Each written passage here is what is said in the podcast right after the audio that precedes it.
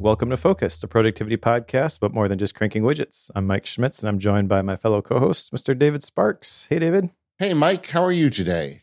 Doing great. How about yourself? Excellent. Looking forward to talking about feel good productivity with you today on the podcast and uh, other things that grow out of that. Yeah, uh, this is uh, an interesting topic, which has been popular lately because Ali Abdaal wrote a, a pretty good book about it. But uh, you know what makes me feel good, David, is reading. So I figured we should probably follow up from the last episode where we had Maryanne Wolf on.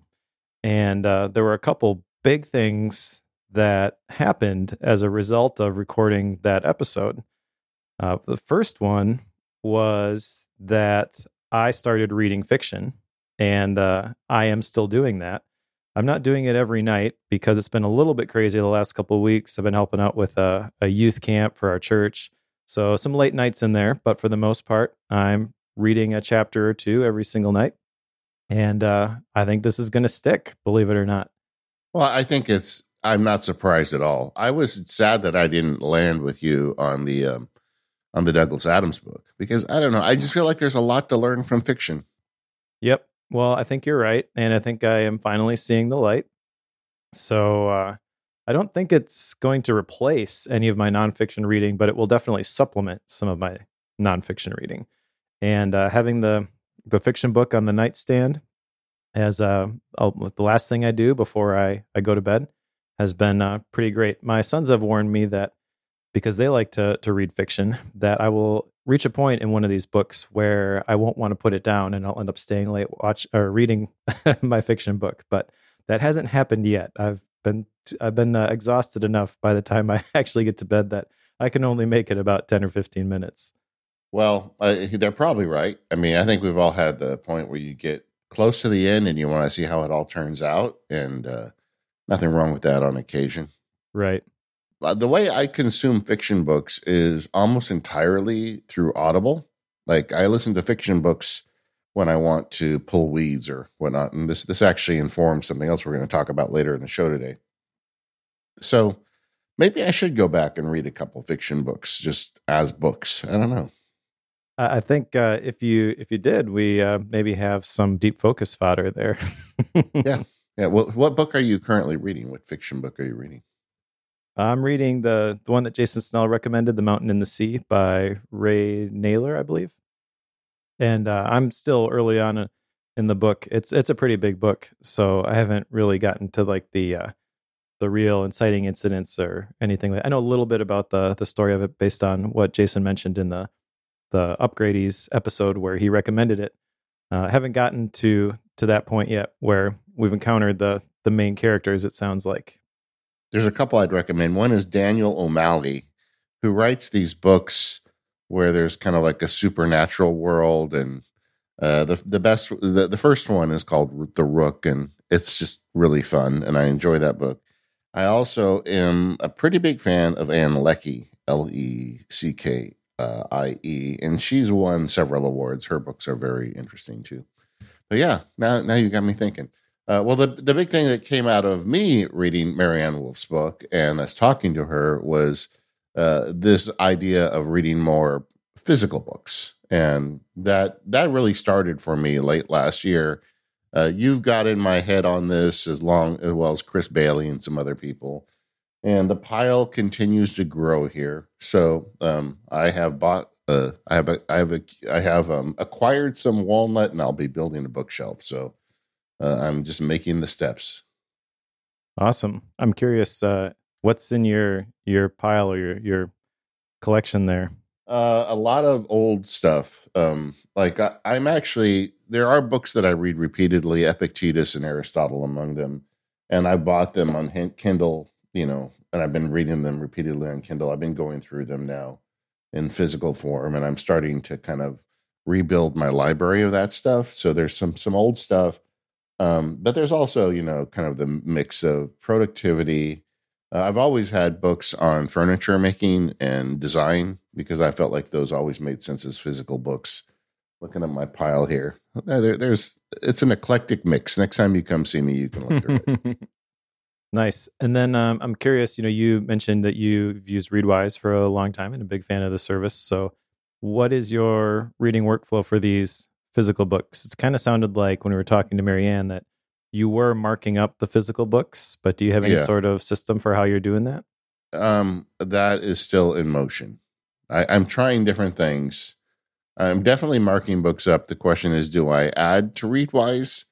Do I just write it in the margin? I'm not sure yet. This, this is a thing that I'm looking into.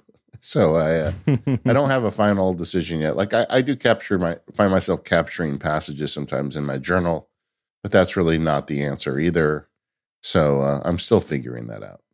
Yeah, uh, I know Readwise has the option for the supplemental books. I've been playing around with that uh, a little bit lately, um, but I still can't get myself to actually use it on a, a regular basis. I don't know why. I mean, it makes sense that I would take the the quotes from my mind maps and I would just dump them into Readwise, and then I'd have a tool for spaced repetition. But that part has just never stuck for me. You know, honestly, Mike, you mind map every book, every nonfiction book you read. And if and I was in your shoes, I would just print it out and fold it in half and stick it in the front of the book. And if I wanted to do spaced repetition, I would just occasionally open up a random book and look through that mind map. And I'd call it a day. Yeah, that's not a bad idea. I kind of do that digitally. I mean, I've got all that stuff inside of Obsidian, so I'll review those mind maps occasionally there. But uh, printing it out and putting it in the book is a, an interesting idea. Yeah, I mean that's why I'm kind of leaning towards just you know, in addition to the margin stuff like Maryanne, just putting the real key points in the front and the back spine, and then just doing that. Yeah, we'll see. I don't know. I, I, I'm I'm hesitant to commit at this point. I'm I'm still figuring it out. All right. Well, we got a, a point of feedback from Will, which I thought makes sense to talk about on a podcast because it's about podcasts. Uh, it says that one thing I would be interested in you addressing is the place of podcasts in life and finding appropriate places for listening to them. The way I find them is that they make a boring task more enjoyable, but they also prevent you from doing the task at your best. Sometimes this is what's needed to get me going on a task I don't want to do, but it's not without trade offs as makers of podcasts, more importantly, as people who are more together than I am, I don't know about that, Will. Uh, I am interested in your thoughts about when is the best time to listen to them and what activities you will do with someone talking in your ear. What do you think, David? Uh, I like the question because it's something I struggle with. I mean, to me, the ultimate you know hack is mindfulness and the idea of being mindful of what you're doing in the moment you're doing. I feel like if we could just do that, I feel like everything else gets so much easier. And this is in contrast to that, right? It's the uh, exact opposite of mindfulness. It's it's trying to to multitask intentionally. I remember this is like over 30 years ago when I was first learning how to meditate. I talked to my teacher. I'm like, you know, and because so much of that meditation practice is mindfulness practice, it's just learning to be mindful. That's really all it is. And I was saying, I don't know, like when I drive, should I be listening to music or eh, there? This is before the existence of podcasts or you know talk radio. Like, is that is that going to hurt my ability to be mindful? And she just laughed at me, like, you know, listen to you getting caught up into your own little traps here, you know, and um, and I I feel like like Will, like I I struggle with that sometimes. Like, where do you draw the line? Uh, example for me is um, podcasts. I do listen to some podcasts, but I'm pretty careful about when I do it. Like for me, uh, gardening and driving are two places where I feel comfortable listening to podcasts. Like pulling weeds is not something where I need to be super 100% mindful. It's it's just kind of busy work that I enjoy doing, but you know, I think having something in my head doesn't hurt, and I'm able to focus on what's happening. Um, same thing. Uh, I, I live in LA or Southern California, so we have you know legendary traffic here. Quite often, I'll go to pick up my kid, you know, up in LA, and it'll be like a three hour drive. And I would much rather listen to a good podcast than just sit in traffic and be mindful of the traffic. So those are places I'm willing to draw the line.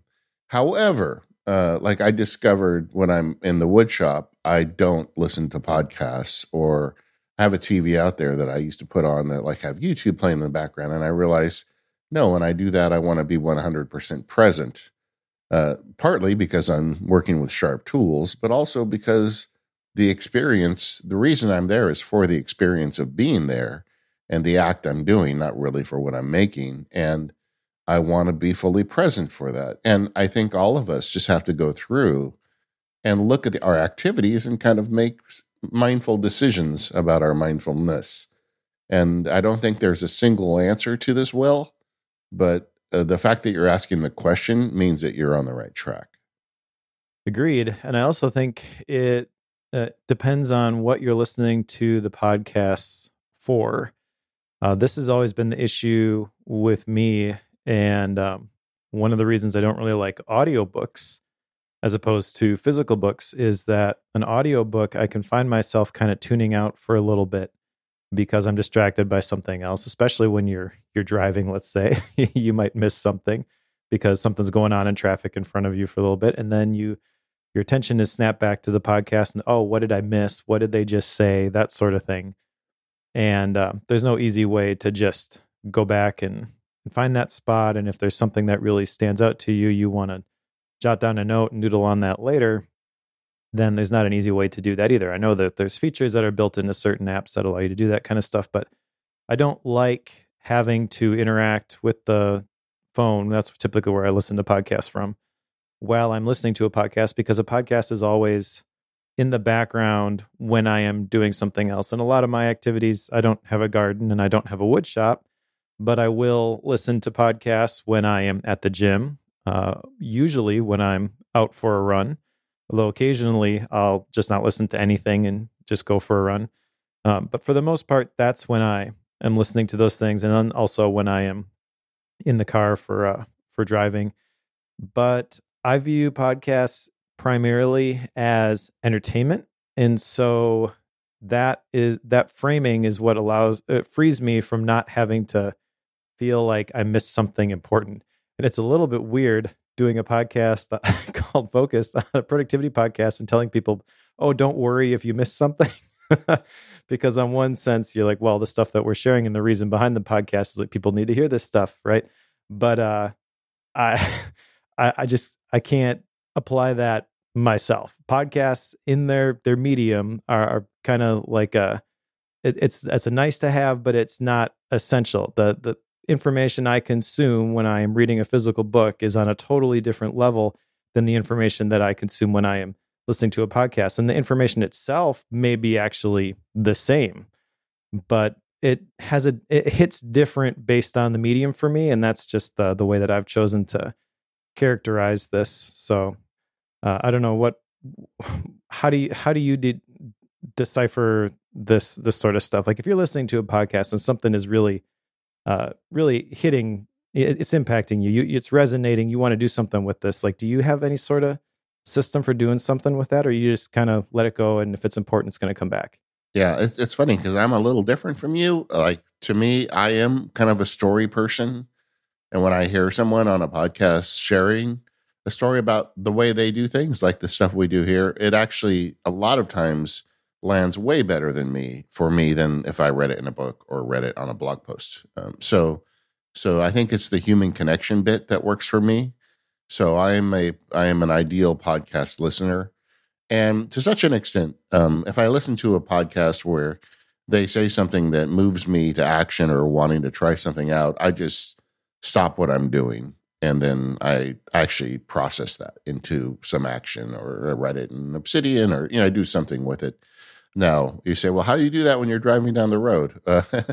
Uh, uh, not very easily. I usually just save a reminder historically, but just recently I, I tried a new app out. In fact, I made a, a video for it in the MacSparky Labs. I'm going to share it with our audience here. We'll put a link in the show notes. It's called PodHighlighter. And it just adds a shortcut where you just say, you know, hey, lady, um, highlight. And then it grabs the timestamp. You have to use Overcast for it to work, but it grabs the timestamp it grabs the recording and then it uses AI to summarize it and sends you an email with with and a link to the uh, the exact spot in the podcast. So it's just a really easy way to grab something out of it if you're if you're gardening or driving and and that comes up. Um, so so there there are ways out there. There are workflows there. That, they've never been that good. PodHighlighter is the best one that I've seen, and um, it's just a little app, and it's a subscription. You got to pay for it, but but I find it useful because I do listen to enough podcasts that I find good bits coming out of it. Um, but the um, I, in fact, I also happen to know that the developer of that is a listener of the Focus podcast, so that's kind of fun. Awesome. But the uh, a, a point you made earlier about working out. See, for me, Daisy and I do Pilates together, and I find that something that requires a tremendous degree of focus. Like I could never listen to a podcast while doing that because I think a lot of that that is actually a mindfulness practice because getting your body in the right position and using the right muscle groups and everything actually to me and I've only been doing it about 5 months now but I I really need to focus on what I'm doing so and that just kind of gets back to Will's question I think we all have our own lines to draw here there is no magic number here or magic uh, answer yeah so my ideal version of going to the gym is one where I can walk in with my headphones on and not look at or talk to anybody until I leave. yeah. Yeah. So it's uh it's an isolating mechanism for me while I'm I'm at the gym. No, it makes sense. Yeah. And that fits your personality too. Like you you like that, right? yeah. You know. Yeah, exactly. Uh, I do want to mention though you you brought up the human connection, and I agree with that in terms of uh, the the value of of podcasts. I actually wrote about this in my newsletter this week about how uh, the voices that you allow to speak into your life are important, and podcasts are very personal by nature. And you can listen to a podcast and feel like you have a seat at the table with with somebody. I've used the term "internet heroes" before, um, but I I really do think that that is a a really cool technology to feed on things that you've decided are intentionally useful. So I, I, do think that they're really valuable, and I, I like the the story element as well. Uh, I think, like you, the stories do tend to stick with me. I'll I'll remember, you know, somebody talked about this. In fact, I've got a couple of those bits when we get into the meat of today's episode from podcasts that I've uh, I've listened to, where people were talking about different things, and it really kind of stood out to me. Uh, if I'm going to capture something from those, though, I'm not worried about the timestamps. I'm not worried about the links most of the time. Um, but I will use drafts and I will capture something. Usually, like if I'm at the out, out for a run, I'll use it on my watch, you know, idea colon, yeah. and then capture down whatever I want to uh, remember. And then about once a week, I'll go through that inbox. It's not every single day. Uh, and about once a week, when I go through that inbox, sometimes those ideas I stumble upon and I'm like, oh, that was a really good idea. I should go back and dig into that. And I'll go to the show notes and I'll click the links because I remember what episode that came from, whatever. But other times I'll just be like, yeah, it seemed important at the time, but doesn't seem like a, a big deal right now. So I'm actually pretty ruthless about the ideas that I will actually just delete. And then I trust that if they're really valuable, they're going to come back to me at some point in the, the future, which is usually what happens. And if there's something that I should have taken action on that fell through the cracks, oh well, I've got enough fodder for my creativity flywheel and my PKM stack yeah. So uh, I feel like I'm I'm getting the the 80-20 there. Although I'll, I'll admit sometimes something on a podcast is so inspirational that I'll immediately start taking steps on it. Like I'll hear it, I'm like, that's a great idea, and I'll start setting it up. And uh, offhand, I can't think of the last time I did that, but but it happens. You know, um, ideas come up. Like I, I heard you recently uh, I think if I don't know if it was on the show or just in a personal call, you were telling me you had adopted Cal Newport's uh, project status flags, and I'm like, yeah, that's the kind of thing where you hear somebody's got a good idea, and you're like, yeah, I'm going to immediately implement that and see how that goes. Yeah, and that actually wasn't even immediate. That was just me listening to uh, Cal's podcast. It's kind of become part of my regular rotation, and I mean, Cal talks about so much stuff. If you were really trying to not miss anything, you'd be taking notes the entire time you're listening to those yeah. episodes. There's sure. so much meat there. But uh, he publishes one every week. They're usually about an hour long, and a lot of the ideas keep coming back, especially as he's clarifying them and kind of uh, whittling them down, and they're evolving as he's getting ready for his uh, his new book on on slow productivity that's coming out in a, a little bit. So it's not you know your only chance to to hear that sort of thing. This episode of Focused is brought to you by Vitally. Customer success teams today are facing a problem. How do they connect customer data back to their work? Which is important because you need that information in order to deliver the best in class customer experiences that you want to for your customers. Well, Vitally changes everything and it makes that easy because it's a new kind of customer success platform, which gives you an all in one collaborative workspace that combines your customer data with all the capabilities that you expect from today's project management and work platforms. Vitally is designed for today's customer success team, and that's why Vitally operates with unparalleled efficiency, improves net revenue retention, and delivers best in class customer experiences. It's the solution to helping your customer success team keep a better pulse on your customers, which maximizes productivity, visibility, and collaboration. You can boost your bottom line by driving more revenue per customer, which means a better user experience with Vitally. And if you take a qualified demo of Vitally, you'll get a free pair of AirPods Pro. So if you're a customer success decision maker actively seeking CS solutions, working at a B2B software as a service company with 50 to 1,000 employees, and you're willing to explore changing customer success platforms if you already have one in place, then schedule your call today by visiting vitally.io slash focused to get that free pair of AirPods Pro. That's V-I-T-A-L-L-Y dot I-O slash focused for a free pair of AirPods Pro when you schedule a qualified meeting.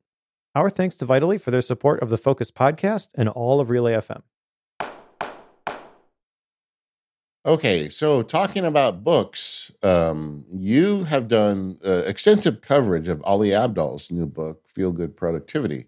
Uh, you guys did a full episode of it on Bookworm, and you've you've mind mapped it. You you've been through the entire book. What do you think, Mike? I like it a lot. Uh, and I was actually nervous about it because of the title. And that's kind of why I wanted to talk about it with you on the Focus podcast, because I think that it's not really obvious uh, what this book maybe is about. Uh, so, feel good productivity, kind of in my mind, harkens back to the passion mindset um, and I'm a big Cal Newport fan, so that's something that he's been talking about for a long time.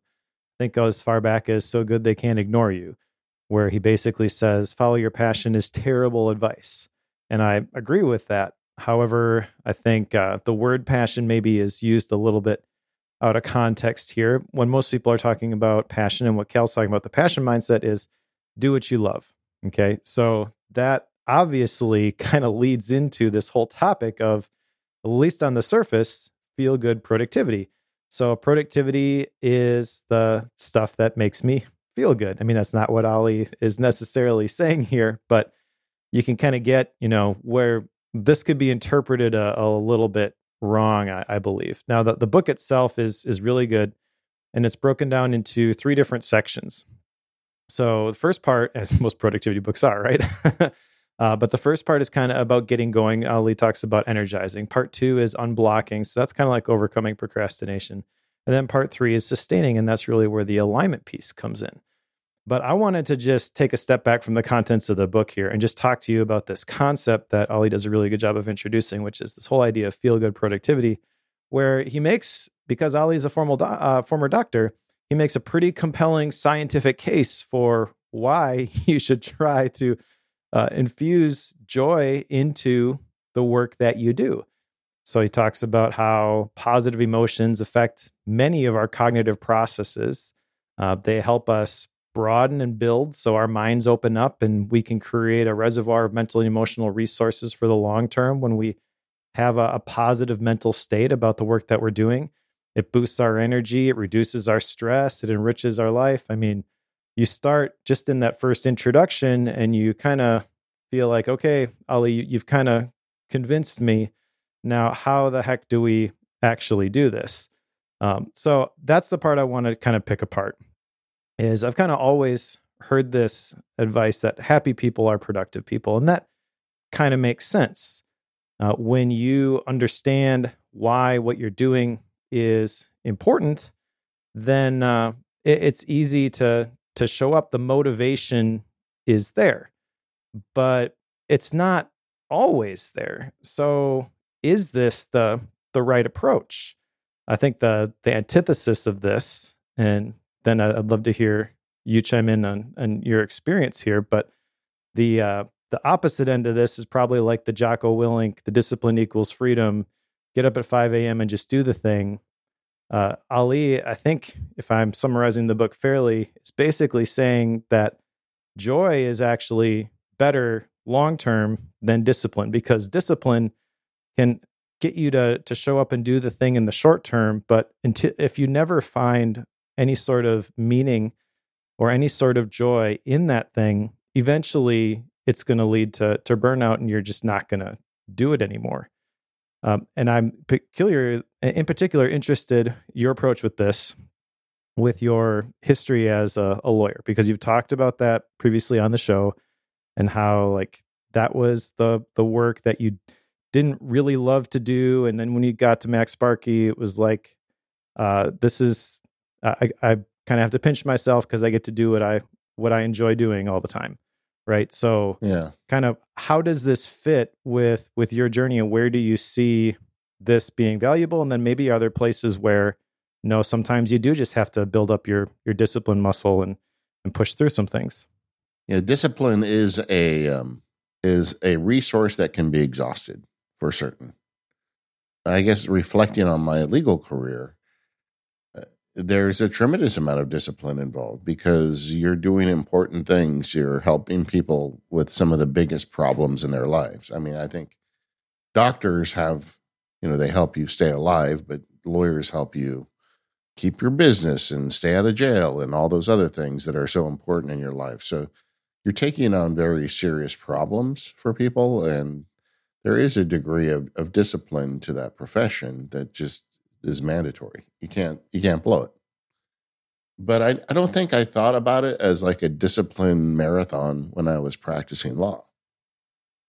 I think anybody who who can survive in that profession has to have a different relationship with it than kind of the Jocko just grunt through it kind of thing. You have to get some satisfaction from it. And and I did. The intellectual pursuit, you know, writing briefs, making arguments, finding uh, evidence and finding legal precedent and finding ways to to move the ball forward on your client's behalf based on the law and arguments of the law. I think that that the intellectual exercise of it can be stimulating, and I, I wouldn't really view that as a, a, you know gut check discipline so much as an intellectual exercise, which can be you know rewarding in itself. Um, so I, I, don't really look at it entirely that way. I, I, will say that you know I I was a lawyer nearly thirty years, and I think my my satisfaction with the job changed over a course of time.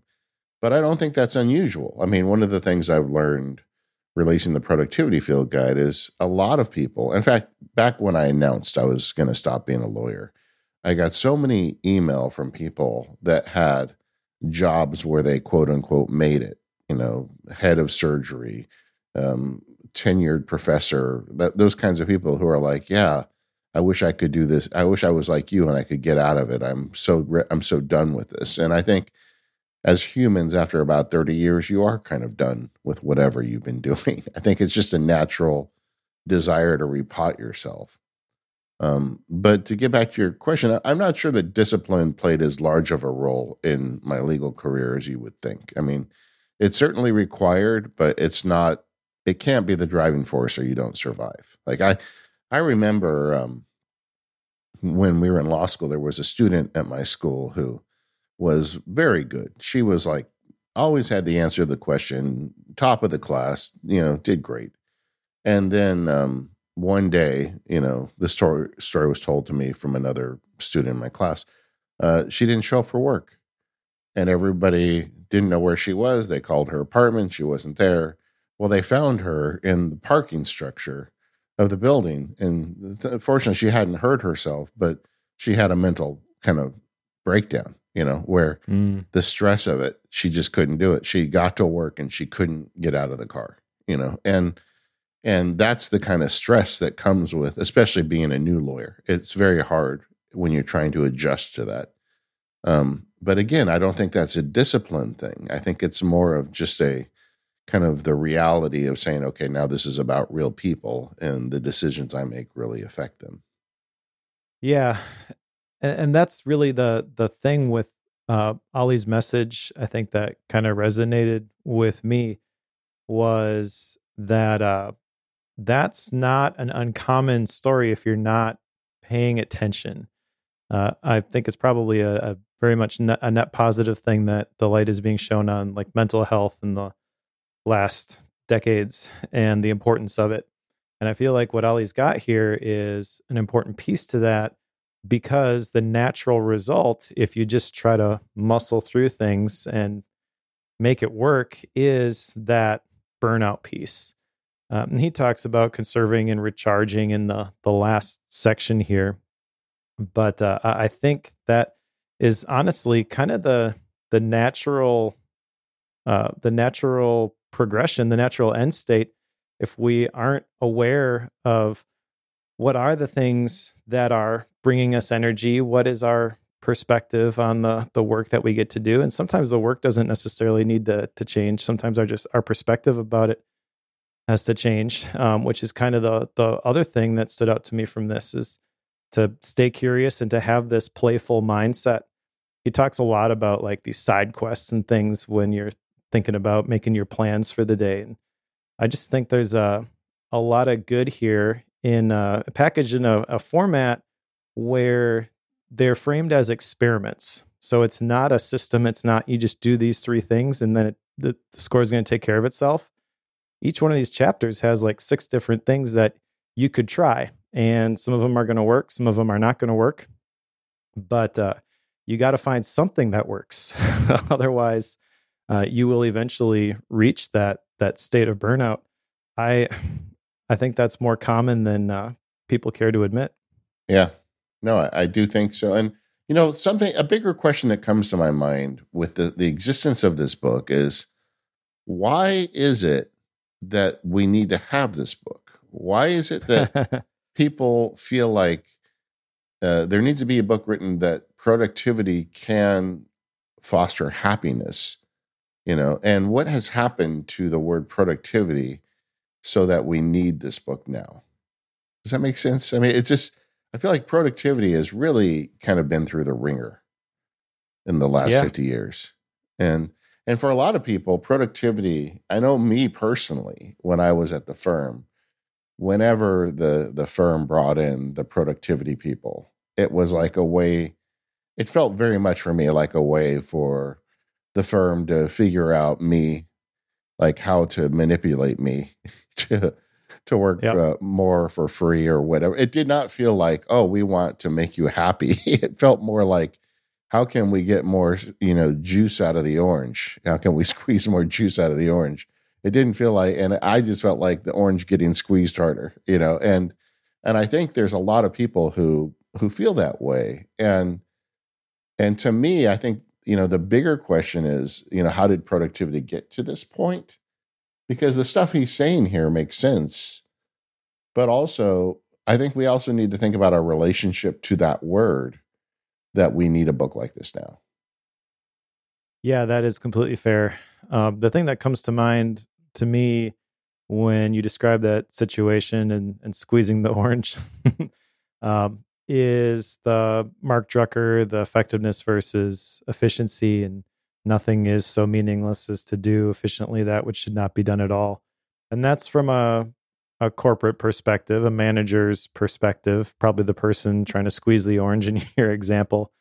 Uh, so I think the the mindset shift, which is the important one here, is that the managers are not the ones who should only not the only ones who should be making those types of decisions. You should take some ownership over your situation and, and decide for yourself uh, what are the things that should not be done And if you don't like it, you know, you can create a, a different situation. Um, I think we'll talk a little bit more about that in a, another segment here. But sometimes you do have to make those drastic decisions, but sometimes it's just, you know, this really isn't so bad. I'm just looking at it wrong. Like the first chapter in this book is about play and that mindset, that word specifically, play. I like that uh, that really resonates with me because when I have tasks on a list, especially if they're on a shared list that somebody else is seeing, I can get so attached to I have to do these things and come high hell or high water, I'm going to get those things done because I've made this this promise to somebody else. They're expecting this from me. I don't want to let anybody else down.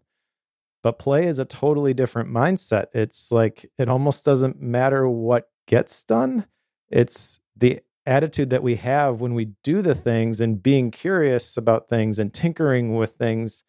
I think for a lot of knowledge workers, uh, that is the important mindset and is ultimately going to lead to better work being done. Uh, anyways, so the whole like personal growth aspect of this, uh, I see being much uh, very much in alignment with that that play piece and how you know when you're playing with something, you don't have to put the pressure on the outcome. Like I have to win. Uh, success he talks about in the book is how about how you frame your your failures and failure is an invitation to try something new it's easy to to say it's easy to listen to on a podcast it's very different to actually apply that to your life especially if you're someone who is used to meeting a certain standard you know being told that you're not meeting that standard can almost be like a a threat to your identity yeah. And I think another piece of this is just the limitation of the word productivity to your work. I think, uh, and, and maybe I'm slicing the onion here, but I feel like you should expand the idea of productivity to your entire life. Like a, a productive person is a person kind of living in alignment with the what's important to them. And if you only limit your productivity to cranking your widgets, um, it is going to have a negative connotation. But if you can find a way to think about it holistically, it can make a huge difference for you. And and I think that's the the focus. Um, and and I, I think this book is another example of that, like aiming for that. I mean, he clearly is looking at more than just cranking your widgets here. He's looking holistically mm-hmm. at the word. And I think once you adopt that relationship with productivity, it, it's not as scary or mean anymore. It's actually a tool to help you live a better life. I like that word holistic. I think that's spot on. Um, that is definitely the approach that Ali is taking with this book. And then, uh, kind of the the last part of it is about thinking like a productivity scientist. Uh, he talks about how productivity isn't about discipline; it's really in the long run about what makes you feel happier, less stressed, and more energized. And on the surface, you know, you could look at that and be like, oh, I don't know if I agree with that. But really, what he's talking about there is meaning and alignment with your vision and your values. And that's when I once I started to make that connection, I was like, yeah, this this makes total sense. And uh, I really like the the parts that he's broken it down into. I really like the experiments. I've been kind of kicking the tires on some of this stuff a little bit. Some of it is things that I've I've heard before, but not heard in in a particular way. There's some really cool stories in here. There's one story in particular I really like about Benjamin Franklin. Uh, so uh, this kind of goes back to the reading piece at the beginning. Um, in 1737, Benjamin Franklin was running for re-election in the Pennsylvania Assembly, and he had this this uh, arch rival who was basically anti everything ben, Benjamin Franklin. so his his propaganda was threatening Franklin's reelection campaign, and he just figured, I got to win this guy over somehow. I have no idea how to do it. And he heard that he had a rare book, so he asked to borrow it. And then when he returned the book to the guy, he put a kind note in the book. And even though they had completely different political viewpoints from that moment on, they were friends.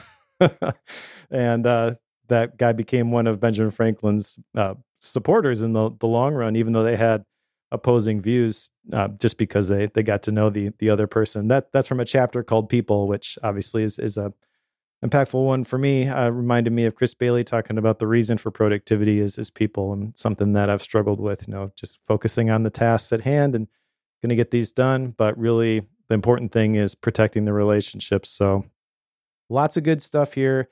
Definitely recommend that people read this. Um, wanted to bring it up here. Number one, interesting topic. Number two, I remember when we were talking about what we're reading, I said uh, I was reading this one. You said, let me know how it is. Well, here's my recommendation five stars. And uh, if people want to take a look at the the notes that I took from this, I actually put together a, a, landing page, so you can just go download the the mind map. The link will be in the the show notes if people are interested in that. I started to build these into my weekly newsletter as well. So uh, if you want more book notes, that's the place to go. Yeah, you know, I as a as a young lawyer, I started this practice of whenever I got a new case and I had opposing counsel, you know, it was litigation where, you know, we had a trial date and we are going to be trying a case against each other. As soon as the other counsel joined in the case, I would invite them to lunch and say, and they're like, well, what do you want to talk about? I'm like, well, I think we should just get to know each other. We're going to be in this relationship for the next two years, you know? And um, when I first started practicing, more often than not, they'd agree. And, you know, we talk about life and kids and travel and, you know, really not the case. And uh, I'd always try to get across look, I'm going to be fighting hard for my client. But, you know, if you go on vacation, let me know and I will make sure that we don't file motions that mess up your vacation. And, you know, we can do this as adults, right? Uh, it doesn't have to be Rambo litigation, which was the word back in the day, right? And and um and as I got towards the end of my career, increasingly they would refuse to have lunch with me, and it was just a change in the culture, right? Mm. That's kind of one of the reasons I got out of it, frankly, because it had changed on me, where you couldn't have uh, an amicable relationship with the opposing counsel at the same time that you fought like hell for your client, and and um and that that's a problem. And and that this kind these kinds of stories like I, would heard the ben franklin story before but i do think that um that's something that modern society needs to hear. We have we have tribalized ourselves in such a way that we're willing not only are we not willing to have lunch with the other guy we're some in some cases unwilling to admit that they're humans with legitimate thoughts. And uh, i just feel mm-hmm. like um that's something we could all get better at yeah, Maryanne brought that up in the last episode too, and she did a great job of of uh, framing her argument for that. If you missed that episode, definitely go back and listen to it because Maryanne is a very smart lady. This episode of the Focus Podcast is brought to you by Nom Nom, healthy, fresh food for dogs, formulated by top board certified veterinary nutritionists, prepared in their kitchens with free delivery to your door. Get 50% off. Just go to trynomnom.com slash focused. Your pet's a member of the family. Don't feed them like they're in the doghouse. Give them Nom Nom. Nom Nom delivers freshly made dog food with every portion personalized to your dog's needs so you can bring out their best.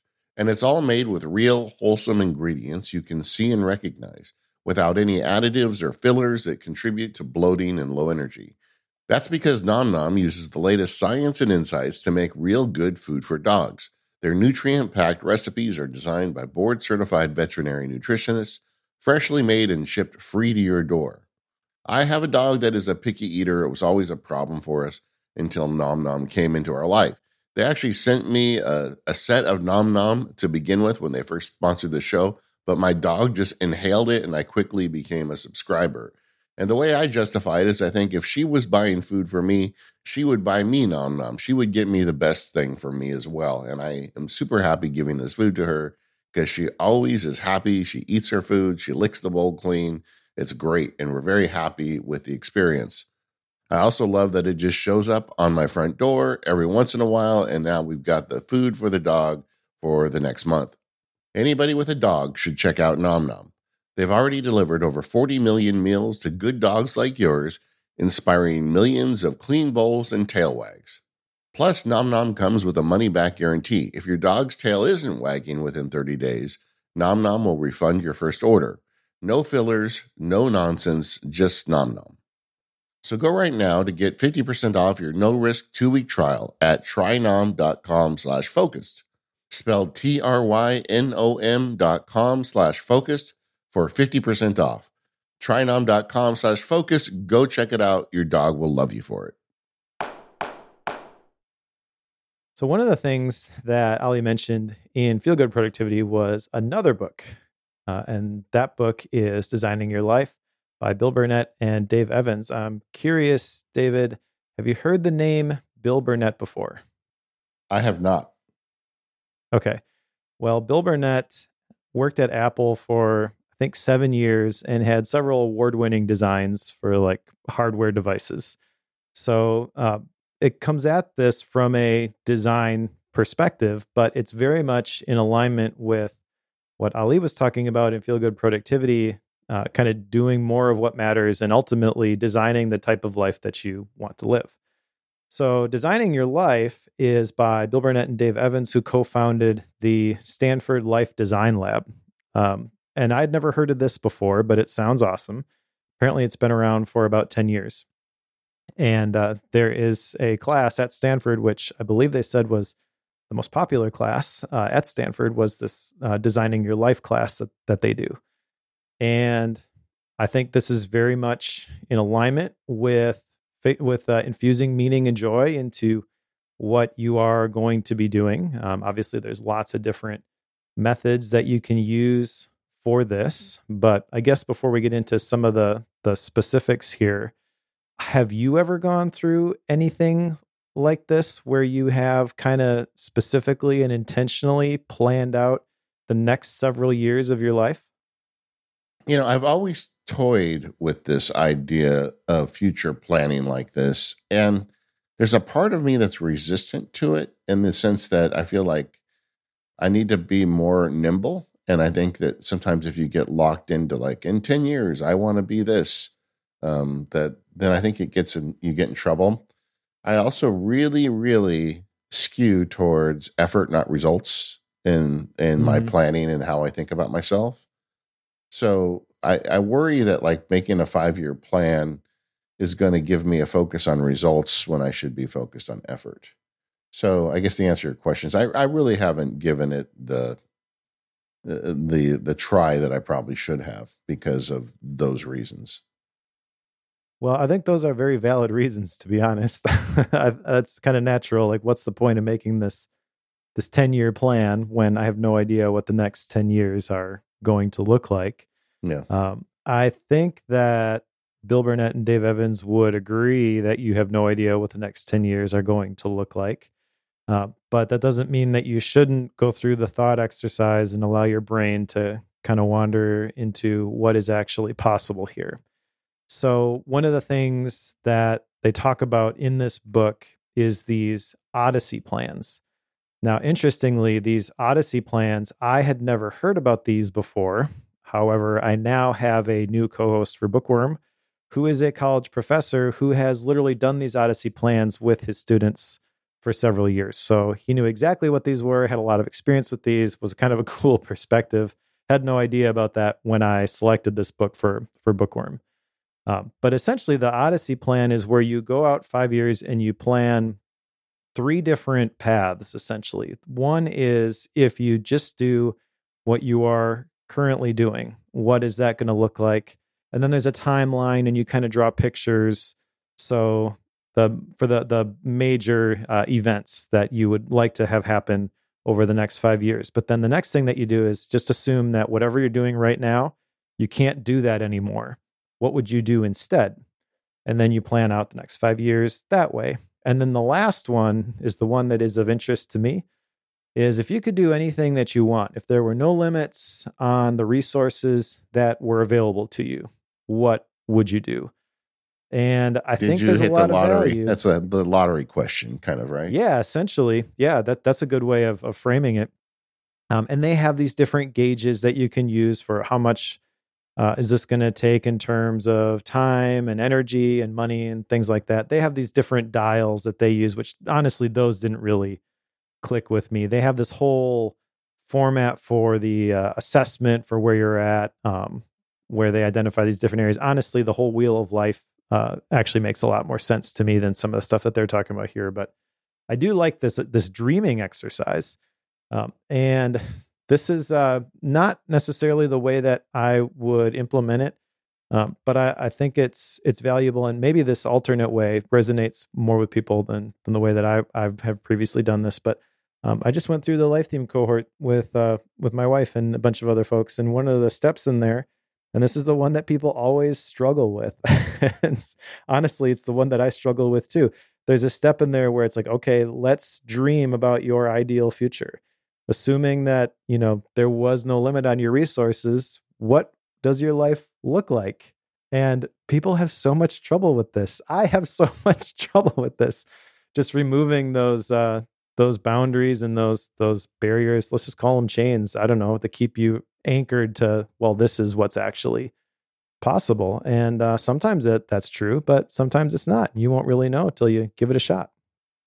The weird thing for me mike is at this point in my life i'm living the life i would live if i won the lottery. Yeah i've kind of expected you to say that. It's a strange realization. I mean when it hit me it was when i was filling out a um, an online form and they had you know they have the secret questions and they said what's your dream job? And i'm like my current job is my dream job. And i know life changes and things you know not, nothing is permanent and who knows how long i'm on this MacSparky ride but i mean i i love it. I mean i just love what i do and it's um and so much of it feels accidental to me that i you know i didn't have the plan maybe i did secretly without telling my conscious mind i don't know but the uh but yeah it's uh so I, am interested in this book. I'm going to read it. I just ordered it because I feel like, yeah, uh, my answer to your question wasn't very satisfactory. I should try and think through some of this stuff and how it works, but but uh, at the same time, through a group of fortuitous circumstances, I somehow ended up exactly where I feel like I need to be. Nice. Uh, I'm I'm going to put you on this the spot. Uh, five years from now, MacSparky Labs have been successful. What what is different about it? Anything? Um, it's better. I'm I'm I'm even better at doing it, and um, people who are in it get even more out of it. and um, I don't know. I mean, I mean that that answer is fine, but I've been kind of thinking about this for myself because uh, ind- newly independent creator, still trying to figure things out, yada, yada, yada. Well, one of the things I've kind of landed on lately is just consolidating everything under MikeSchmitz.com, the domain that I now actually own. Yeah. And uh, I really want to start building one community that I can just deliver a ton of value there. So eventually that'll be all the book notes, there'll be the co working, there'll be the uh, workshops, all that kind of stuff. And I've been kind of thinking through like, if this really were awesome, what would it look like? And I think uh, there's one piece of that which is really exciting to me, which is the uh, kind of like a live mastermind piece where it's not just like uh, I'm facilitating the masterminds, but I'm like, well, facilitating is the right word. I'm not just connecting people like we did for the focus masterminds a while back. I mean, you connect smart people and, and good stuff can can come from it, but I would love to just work with small groups of people who are really motivated around specific topics and facilitate those those mastermind groups because I know that if I was able to do that with the right people, that would just be a, an amazing experience. I have a picture in my head of how awesome that that would be. Uh, and just how much value the people who are part of those things would would get from that. And it's not something that I'm even remotely close to being able to offer at, at this point. It's there's too much yeah. too much effort going into building that everything else for me to devote that much much time and, and energy into uh, that small group of people. But i mean that's exciting to me. That picture of that in the future is kind of what pulls me down the the path. So i, I like this this whole uh, the, the way that they're kind of nudging you to to think about these things because you can kind of get stuck in well i can't do that until i become that. But really you have to become that in order to identify like i am that type of person and then that identity is the piece that allows you to do it. It's kind of circular circular and at some point you just got to be like screw it i'm just going to do it and then start spinning that that wheel. Yeah yeah. Well i you know i will I, am not trying to um you know whistle past the graveyard here. I, I have ideas for future things i want to make and stuff like that. But you know to me i i'm just so in alignment right now. Um, the the big limiter for me is is frankly time you know and and i'm trying to take steps to get more help and figure out ways to to solve that problem. But that's for another day. But but yeah I, I am interested in this book. I'm going to um i just like i said i just ordered it. And um i'm gonna see you know what i get out of it but but i'm very fortunate and uh i it sounds very um Phil, it almost sounds kind of arrogant, right? You know, because I know there are people listening right now who are very unhappy with their jobs, and Sparky's here saying, "Well, I'm I'm living my dream job, haha," you know. But it's um, it's also been a journey to get here. Exactly. And that's the whole point of the the Odyssey plans, I think, is you start to think through what would be required for that journey. And I, I highly recommend if people haven't done this sort of thing, give this a shot. Um, I'm not sure if there's a resource outside of this book where they explain these, but it's basically this visual graphic timeline, and you got a title for each option in the form of a six word headline. So that six word headline is going to resonate with some folks. The timeline is going to resonate with some folks, but there's basically all these pieces that come together. And then there's some key questions that this version, remember, this applies to what you're currently doing, what you would do if what you're currently doing wasn't an option, and what you would do if you had no limits on your resources.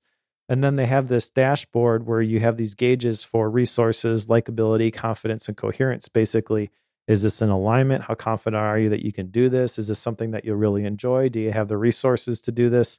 And they even have in the the book like these little uh, instrument cluster style gauges like you would see in a in a car like a speedometer for you know where you can draw the lines for those sorts of things. And i get how that's valuable to kind of think through that stuff because it always feels in the back of your mind you may have this idea i really want to do this thing but until you start to put it on paper it feels like well there's no way that will ever happen. It's just a, a pipe dream or maybe the alternate to that is, well, I could always take action on this, but the minute that you do, now you've got to deal with the reality of maybe this thing is what you think it is, maybe it's not. So there's a lot of great stuff in this book also, but just the the combination of the feel good productivity plus this designing your life, this was kind of the the right thing at the the right time for me. And I think there's a lot of lot of good stuff for here for people who are interested in the, this kind of thing. So, are you going to take further action on this? Uh, on this book specifically, I don't know. I mean, we covered this one for Bookworm too. So, uh, there are a couple of action items that were uh, part of this. Uh, the big one for me, and I kind of already talked a little bit about this, was the planning for my community.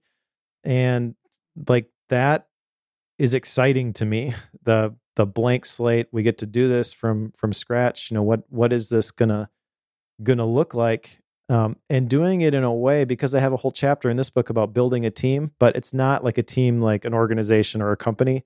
They talk about a team and there's different roles different people have. So you got supporters, you got players, uh, you got the the team is the people that you're sharing the specifics of your life design with, who all track with you on a regular interval. So that's kind of like an accountability group. Um, and they talk about the characteristics of community and this is the thing that like when i read this i'm super excited about building this. You got a kindred purpose you have an explicit mission. For me that's like personal growth and doing more with the resources that you have available the information that you have available. Um, you got to meet regularly you got to share common ground and you got to have people there with the right intention and purpose. I've been kind of asking people who are involved in the different cohorts and courses that i'm involved that i've uh, been doing because I've kind of been in scramble mode. I got to find something. You know, it seems like there's some signal here. Let's try this. Um, and basically, what people have been telling me is personal growth and PKM. Okay, so how do I like leverage those in helping people live a more a more intentional life? That's the thing that really resonates with me. I've got the life theme and the core values and stuff like that. They're kind of complementary pieces to what they talk about in designing your life, but this kind of helped me get some additional details. Give me a few more puzzle pieces so I could see the the picture a little bit better. Yeah. I mean, you're you're at a transition in your life where I think this would be really helpful, you know, to to work on this stuff. But I have faith in you, Mike. You're going to figure it out. Thanks. This episode of the Focus Podcast is brought to you by Squarespace. Save 10% off your first purchase of a website or domain using the code FOCUSED. Squarespace is the all in one platform for building your brand and growing your business online. I've recommended it to friends and family for years. Squarespace is more than just a website to announce you're having a baby or getting married. With Squarespace, you can build an entire business. And with Squarespace, you stand out with a beautiful website, engage with your audience, and sell anything products, services, even the content you create. Squarespace has got everything you need all in one place. With Squarespace, you can use their Fluid Engine, which is their next generation website design system. It unlocks your creativity more easily than ever before. You start with a best in class website template and customize every design detail with reimagined drag and drop technology for desktop or mobile. You can stretch your imagination online with the Fluid Engine, and it's built in and ready to go on any new Squarespace website. And e commerce is not a problem. You can sell your products on an online store. Whether it's physical or digital products, Squarespace has the tools you need to start selling online right away. It is ridiculous how easy it is. And your customers get flexible payment options so you can make checkout seamless for your customers with simple but powerful payment tools. Accept credit cards, PayPal, Apple Pay, and offer customers the option to buy now and pay later with Afterpay and ClearPay. I've run Squarespace sites for years. They're stable, they always work. I remember several years ago when they had these massive storms in New York where Squarespace had a bunch of its servers. And there was a story about how the Squarespace employees were literally carrying gasoline up the flights of stairs to the generator so they could keep the servers going. These people are going to always be there for you. And like I said, if you've got a business that's on an old creaky website, Squarespace is just sitting there ready for you to rebuild something more powerful, something more attractive, and something more modern for a very reasonable price. So don't take my word for it. Go check it out at squarespace.com slash focused for a free trial. And when you're ready to launch, go to squarespace.com slash focus and use that code FOCUSED, F O C U S E D, to save 10% off your first purchase of a website or domain. That's squarespace.com slash focused with the code FOCUSED when you decide to sign up to get that 10% off your first purchase and show your support for the podcast. And our thanks to Squarespace for their support of the Focus podcast and all of Relay FM. One of the questions that came out to me thinking about Ali's book and just the question of happiness and productivity together is in addition, you know, it seems like the focus of the book, and and I will, and I haven't read it. Mike is the one who's read it. I, I've ordered that as well. I will read it, but it seems to me this is talking about happiness or joy in the process. Um, but I also think that one of the things people lose track of is what's the goal of productivity? Is it to just crank more widgets?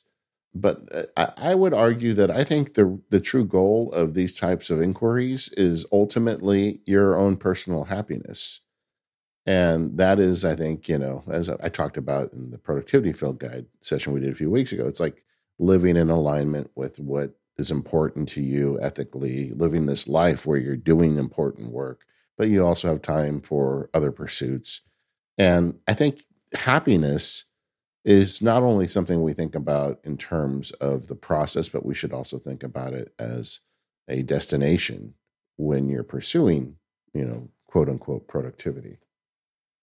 A hundred percent. And that's the thing where, you know, at first glance, well, so we should just do what makes us happy. We should do what's fun. We should do what we love. Going back to the passion mindset. Not necessarily but that doesn't mean that what you do can't be fun and that you shouldn't measure how much happiness and joy you're getting from the things that you are doing. Kind of one of the things that really uh, spurred me into really uh, thinking about this. I mentioned Cal Newport. He uh, and he's got his podcast. He actually had an episode where Ali Abdaal was on, and at first I was like, "Well, wait a second. How does this line up? Like Cal and Ali seem like different types of people. Uh, but as I listened to the episode, I realized that they were really talking about the same concepts from different angles. So Cal's whole thing is the deep life and doing what matters, and he rails against the passion mindset. But ultimately, the work that matters is the the stuff that is meaningful, and that's going to bring you joy. And you could redefine that as as happiness and then Ali's kind of talking about it from the the front end. So if if Cal is talking about the lag measure, you get to the end of your life and you you look back at did I do uh, X amount of things that really really mattered and you feel good about that? Well, Ali's on the front end being like, well, let's enjoy the journey, not just the the outcome. Yeah, uh, and let's figure out ways to to infuse this into our our day to day work. But you're right. Like, and this is something I struggled with. I've mentioned a couple times. I get so focused on, well, I got to do these things. But then when you have that approach, you've basically sucked all of the joy and all of the happiness out of the thing. It it could be there. You know, th- the things that I get to do as a full-time creator are things that I've always wanted to do, but that still doesn't mean that I'm not prone to falling into looking at my list and being like, "Oh man, today is going to be a rough day. I got so much to do." No, I should be thankful I get to do any of it at all. Yeah, you know, I, I I've been thinking about my dad. We had the 30th anniversary of his death recently, and he was he worked in a lumber yard. I don't know if I ever talked to you about my dad's job, but I mean, he started, you know, loading wood into a machine that cut it, and then like he eventually got into sales. He would he would like if you needed to build a a house or a building, he would tell you how much wood you needed, and his boss at the lumberyard would ship it to you. You know, he was getting sales towards the end, but he had a lumberyard job, and that was his his life. But it was not his life's purpose. You know, mm-hmm. he was active at church. He had four kids. He liked to play in the wood shop and make his own furniture. Like his joy did not come from the lumberyard. But I feel like in the modern world, we there's all this pressure on us to make the thing we do the source of joy and happiness. And I, I'm not sure that's normal. Mm, yeah. That makes sense. I think you're right. There is a lot of pressure to find joy in in the work itself. Uh, I think that's possible. I don't. I think even at the the lumber yard, you could find meaning in in doing those things that you're doing, and that would make the work more enjoyable and make the work that you do probably better. So maybe that's at the root of it. I guess is maybe the the quality of the work. But the distinction is, I feel like there's in the modern world, people want to get their entire sense of self out of their work. Yeah, that's true. I feel like it leans way more. Like getting back to that word holistic, I feel like we've lost track of it. And I think one of the reasons why happiness does not result from productivity is because you're an orange getting squeezed. And if you take a different approach to productivity, it actually can lead to an enriching life. I mean, uh, releasing this uh, field guide on productivity, it's been a weird experience for me because usually I release a field guide and people are like, oh, that's great. Well, tell me how to do this thing with shortcuts or tell me how to make a script that can get this thing done. But now people are writing me and saying, I, you know, I am unhappy with my life and I, you know, I need to find direction. Yeah, that's not a question you get when you make a field guide about keyboard maestro, right? You know, but yeah, yeah. But but you hear it out there and people are in pain and and out of alignment and I feel like there's just uh, there there is a disconnect in the modern world that I think we need to kind of find our way out of. And and I I, I can't wait to read this book. I feel like this is another, you know, another step in the right direction. You know, bring joy into the process, but I would also argue aim for happiness. You know, what is the thing that you want at the end of this process? You know? Yeah. And that's where the wheel of life exercise, I think, helps me out a lot because um, that kind of touches on the different areas of your life that you consider to be important. And uh, Ali talks about nine different areas of his wheel of life. Um, and I actually got inspired when I read those and kind of reworked mine a little bit, but essentially they're broken down into three different categories. There's myself, others, and then the work. And uh, like there's a there's a category now for like meaning or mission, uh, but that's one piece. And you can't with the wheel of life, you've got all of those slices of the pie that you're looking at together, and, and each of them is weighted equally. I think it's easy to put your thumb on the scale with the work one to your point, you know, we have this pressure that we have to find this this meaning and fulfillment in everything that we do. Well, that would be great, but ultimately it's one smaller piece of you as a person and, and that wheel of life exercise essentially the question, you know, on the topic of happiness yeah. is how happy am I with this part of my life? And then it doesn't matter if you value the work one more than any of the others. You're going to look at this objectively and you're going to look at the lowest area and you're going to try to move the needle in that particular area over the the next period of time. For me it's every 90 days. But i think that kind of forces you to take a more holistic uh, approach. You're right without ever thinking about how all these component parts fit together i think it's easy just to focus on well, what do you do? In fact, that's the question that we get asked whenever we meet somebody new is, well, what do you do? I have this profession. You know, our, our entire identity for this person is wrapped up in the, the thing that we do for a living. That's kind of messed up. I'm going to judge you with the next two words out of your mouth. Um, yeah. I, I, I always like to give funny answers to that question. You know, what do you do? I'll say, I do as often as I can. And they just don't know what to, how to, how to handle that. Um, or I make up professions. I would tell you my churro story, my vice president of churro. yes, yes. You should tell it again though. I've told this to my my kids after you you told me. I think we were at Disneyland when you told me, and uh, yeah. uh, they thought it was the funniest thing they ever heard.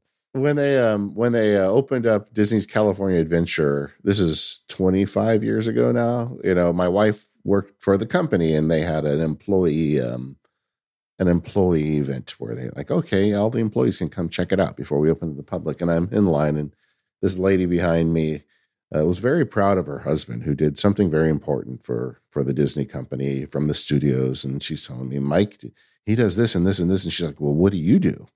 And it's like I felt like on the spot all of a sudden. And all my wife had gone off to get it to buy something or whatever. I was there alone. And so I said well I'm the vice president of churro acquisition. And she says what I said well I'm in charge of finding churros for all the Disney parks and she's like well is that a job? I'm like, oh yeah. I mean, we have to get strawberry, we have to get cinnamon. We're thinking about expanding, and I just started BSing what a churro vice president would do, and I impressed her so much that her husband joined us, and she said, Mike, you got to meet this guy. He's the churro vice president. but I mean, it's just like I, I don't know. I just hate that when people ask you, "What do you do?" And then, of course, when you're a lawyer, you never want to say you're a lawyer because then you get a variety of reactions to that, none of which are are net positive. Um, um, but right. yeah, so uh, so I, I, don't like the question, but I also don't like that that's the identity, right? Mm-hmm. And, and even like if you're listening to us right now, is your identity your job? And if it is, you know, there be dragons because yep. eventually that is job is not going to be your job. And then what happens to your identity then? And, you know, Mike has this wheel. I talk about roles in arte uh, I haven't gone through Ali's book, but I'm sure he talks about it this way too. Cal Newport talk. Anybody who thinks about this stuff, I think, really tries to encourage you to think about your life in the big picture. Because if you if you get caught in this trap of thinking your your job is your life, which is your identity, um, you're gonna you're ultimately gonna have a problem. Hundred percent agree. I, I saw these people as a lawyer who would just refuse to retire. Like they had they had more money than they needed they, you know, they had a wife, kids, grandkids, whatever, and they were healthy enough to enjoy life, but they could not retire. And the reason always boiled down to it was their identity, and they were terrified of giving up their identity. And as a result, they spent the rest of their life working until they got put in the ground. And they missed out on probably some of the best things that they could have enjoyed just because of that identity problem. Yeah, I mean, I saw it repeatedly. It, it was, it was, um, it was so obvious, but you don't see it in yourself. So be careful. Be careful. And uh, I think if you're listening to this podcast, you're already kind of a step ahead because the the whole idea behind focus is there's all this information that's coming at at us, and all of this information may in fact be accurate, but facts don't equal truth and you get to choose what you're going to pay attention to, what you're going to prioritize. You may not get to choose everything, but you get to choose your intention. And by choosing that, you are uh, already set up to take the first step down the, the path that matters and ultimately to end up at the place that Ali is talking about with Feel Good Productivity and Bill Burnett and Dave Evans are talking about designing your life, which is you get to the point where you are actually doing the thing, doing more of what matters and living a well lived, joyful life. This episode of Focused is brought to you by Indeed.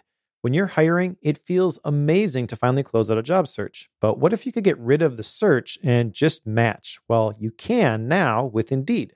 If you need to hire, then you need Indeed. Indeed is your matching and hiring platform with over 350 million global monthly visitors, according to Indeed data and a matching engine that helps you find quality candidates fast. So ditch the busy work and use Indeed for scheduling, screening, and messaging so you can connect with your candidates faster. And it doesn't just help you hire faster. 93% of employers agree Indeed delivers the highest quality matches compared to other job sites, according to a recent Indeed survey. I love having Indeed as a sponsor of the Focus podcast because it really does make the hiring process simpler. While I don't have the need to use it daily like I did back at the day job, I have used it several times in the last couple months in a consultant capacity to help people find a qualified candidate. And every single time that we've done it, they've been extremely happy with the results that they've gotten. In fact, the last time that we used it, the person that I was working with had so many qualified candidates that they really had trouble picking just one to make the job offer to.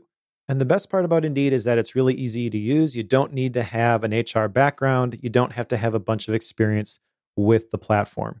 Whether you're hiring for employee number two or number 200, Indeed is a great tool to have in your hiring tool belt.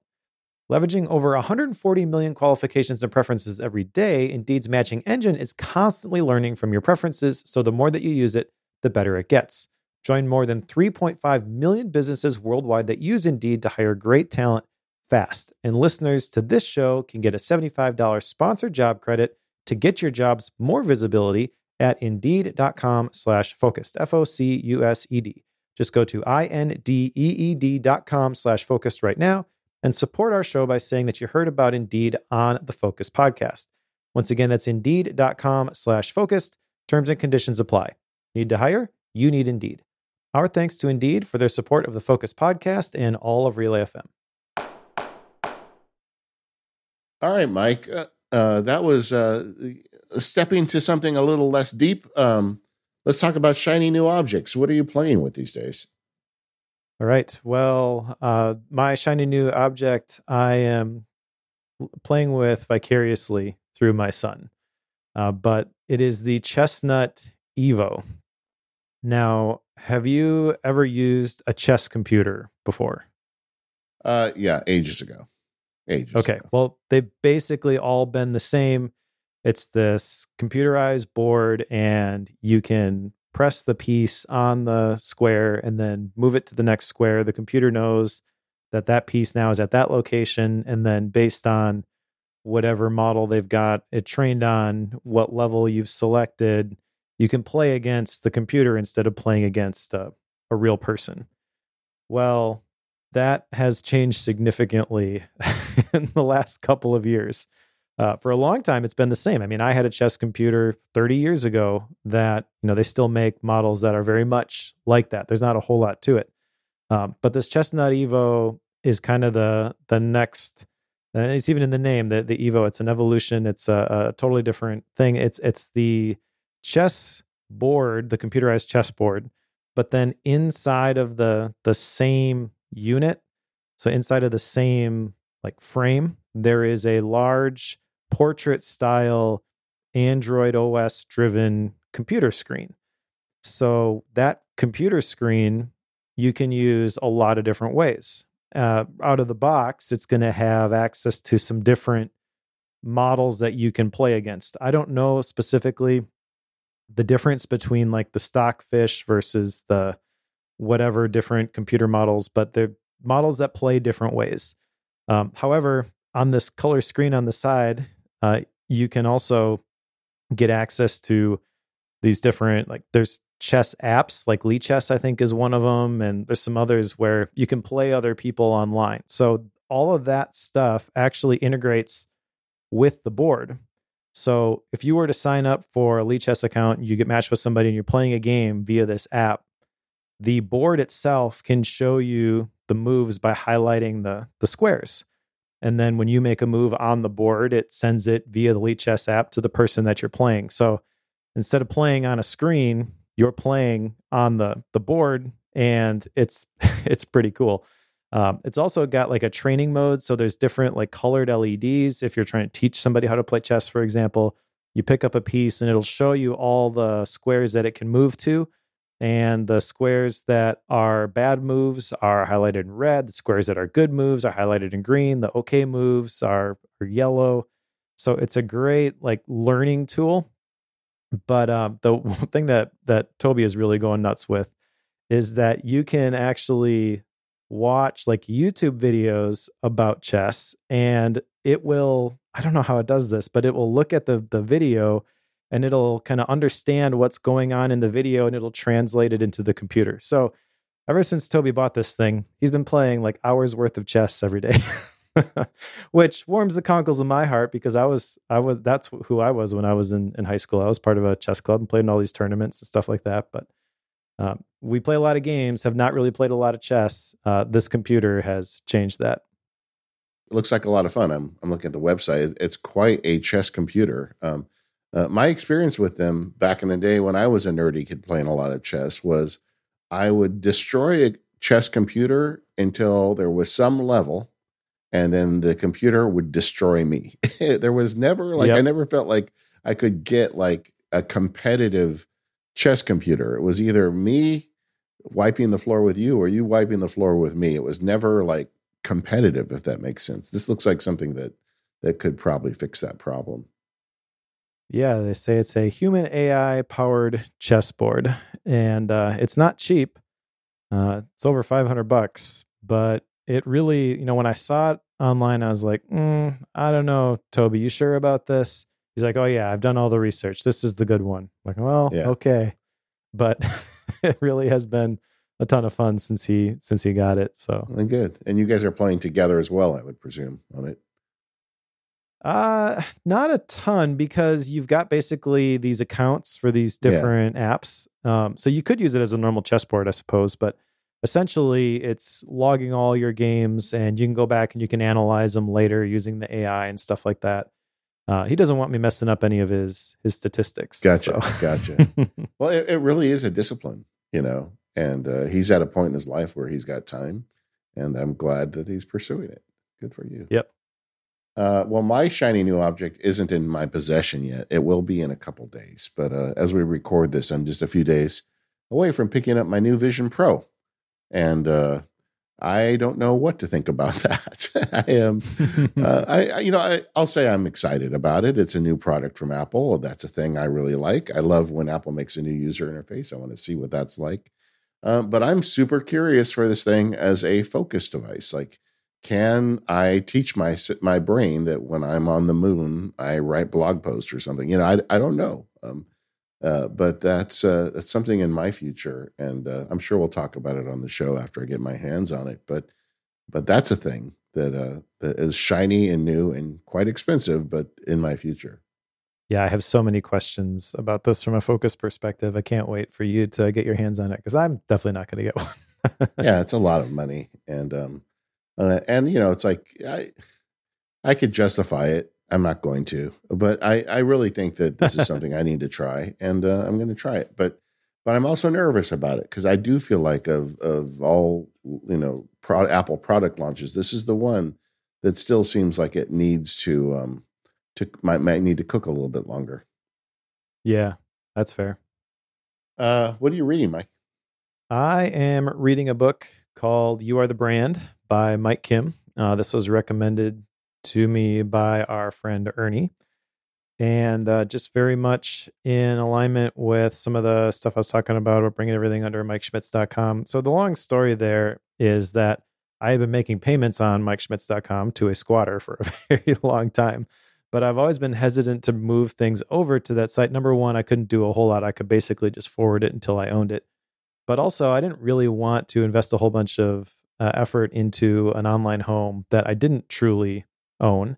However, I now have the, the keys to the MikeSchmitz.com kingdom. so it's an opportunity to to plant my flag in the ground online. Uh, this is who I am. This is what I stand for.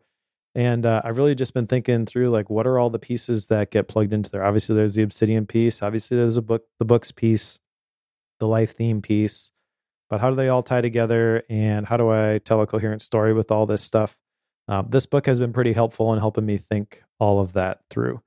Uh, but it's also, I mean, confirmation bias here, probably a little bit, but uh, I think that is the right move, though. And you've kind of given me counsel uh, that same way. It's like, yeah, just lean into this is who I am.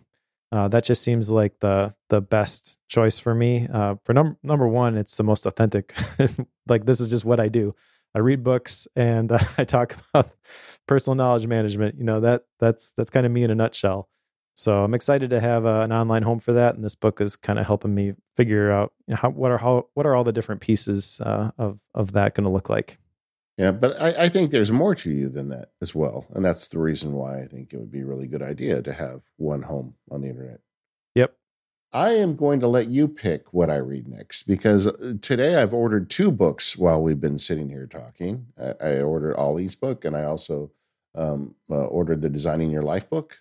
Uh, so, Mike, you pick. Which one am I reading next? uh, let's do Feel Good Productivity by right. Ali Abdaal.